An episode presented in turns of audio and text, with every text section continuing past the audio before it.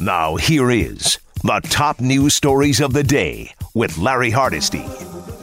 Lot of college football. Let's begin with the Ivy League that has announced there will be no fall sports competition this year, but has not made any decisions yet of potentially moving football to the spring. Robin Harris, executive director of the Ivy League, appeared on Golic and Wingo, where he explained the decision to not to have fall sports.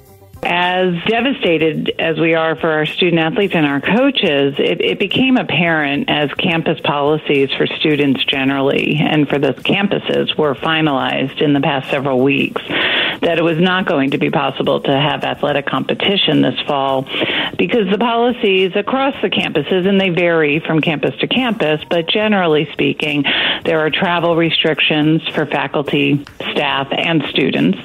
There's limits on who can visit campuses, who can um, enter campus buildings.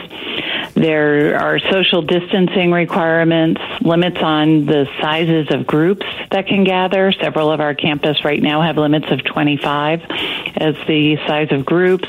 And then we have a number of campuses who have limit significantly limited the number of students who are able to come back and be in residence on campus due to dormitory limitations and social distancing needs. Interesting. Now, the ACC's decision, which follows a similar move by the Patriot League, will impact several sports, including soccer and field hockey, but not football. It marks the first such decision by a Power 5 conference. The Patriot League pushed this start back until September 4th. As you just heard, the Ivy League announced the cancellation of all sport, fall sports on Wednesday. The ACC's football schedule, though, set to begin September 2nd when NC State visits Louisville.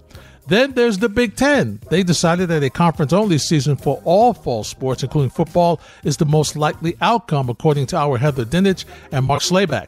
Now, if college football can be played this fall, Big Ten presidents and ADs prefer playing a conference only schedule. Why? Very simple, because it would eliminate some long distance travel and help ensure that their teams are being tested for COVID 19.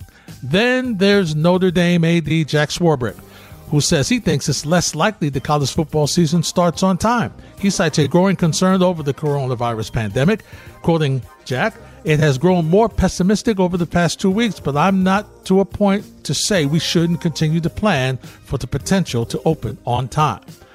The mouth of the South, Paul Finebaum, was on Get Up this morning, and he says, you know what, this college football season slipping away it is a dreadful indicator for college football, Greeny. And I think what you heard Sankey say there a minute ago was fascinating. I mean, he's talking about reality now, and I think it's about time that commissioners and, and athletic directors and football coaches start dealing with the reality and the reality is that the college football season is slipping away.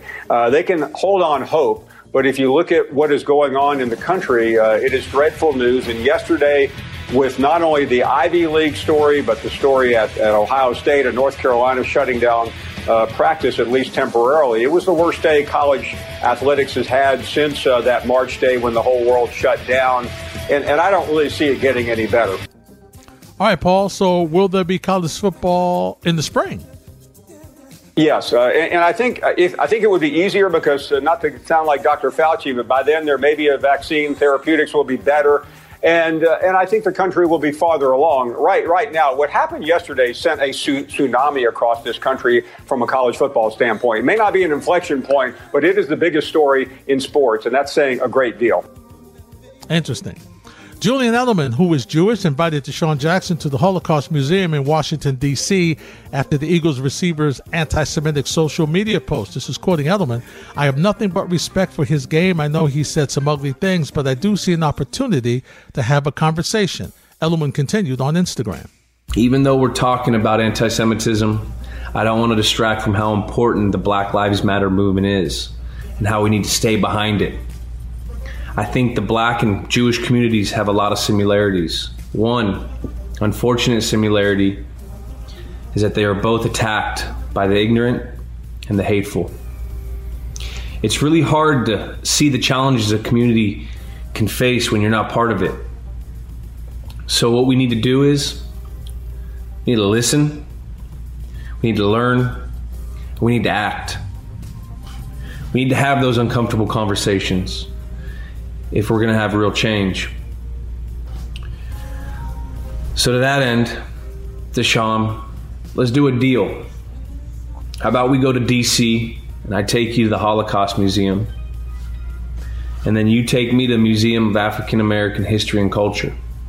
Afterwards, we grab some burgers and we have those uncomfortable conversations. That's how it gets done. That's how you learn how the other person lives. That's how you get to set the record straight. That's how you understand people's differences and their experiences and how their experiences has shaped their thought process. So I applaud Julian Edelman for having that conversation with DeSean Jackson. And more of us need to have those type conversations. Are they going to be easy to have? Usually, no. But if you want to learn and understand and have a different perspective of how other people live, that's what you do. You sit down, you talk to them, and you have that conversation. That's a good move. Let's turn baseball. Major League Baseball Umpires Association says recent public comments do not reflect its stance regarding the coronavirus pandemic. The union, which did not mention Joe West by name, issued a statement after the veteran umpire disputed the number of deaths over 130,000 in the U.S. caused by the virus. Quoting Joe West, those statistics aren't accurate. I don't care who's counting them. That's what he told USA Today Sports. As far as the players are concerned, Buster Olney was on Golic and Wingo, and he updated the guys on who will play, won't play, or don't know whether they'll play. I think what happened with Freddie Freeman over the weekend was really, um, you know, was telling. Where you know, the, Freddie Freeman is, is as respected a player as there is in baseball, and so when word, you know, filtered out that not only had he tested positive, but he was sick and he had a spike in temperature, and Nick Markakis his teammate, you know, as tough a player as there is in baseball, called him. And after that conversation and hearing how Freddie wasn't doing well, Nick Markakis decides to, to, to walk away. I, I think that the two players that people are watching in the game right now are Trout, and it wouldn't shock me if he were to walk away for at least a period of time because his wife Jessica is due to have uh, their first child in early August. And Buster Posey is someone we're all watching. Uh, the Giants catcher, he's left the team for what has been de- determined uh, or been uh, said by Gabe Kapler, their manager, to be personal reasons. We heard Buster last week talk about you know being concerned, and the Giants are the one of the teams that have had these issues with the testing. And, and I let's face it, if Buster Posey walks away, it might make it more likely that other players will as well. All right, Buster, let's try to figure this out. Are you sure the season's even going to start on time? The way that I spend my days is to call around to different teams, say, "How's it going for you guys?" Uh, and at this point, I would put it at to start the season, which would start two weeks from today. I'd put it at around 30 to 40 percent, and to get through the season, I still think zero percent. Uh, just it, it, it's interesting because clearly there are teams that have had real issues and canceled workouts. The Nationals the Giants, the Athletics, uh, most of the teams I talk to are saying, you know what, it's going pretty well. Wait, like the testing results are coming back. We're getting our work in. Things are going okay. Uh, the ones that uh, get the most attention, of course, are the teams that are having the issues. Absolutely. And that's the way it's going to be.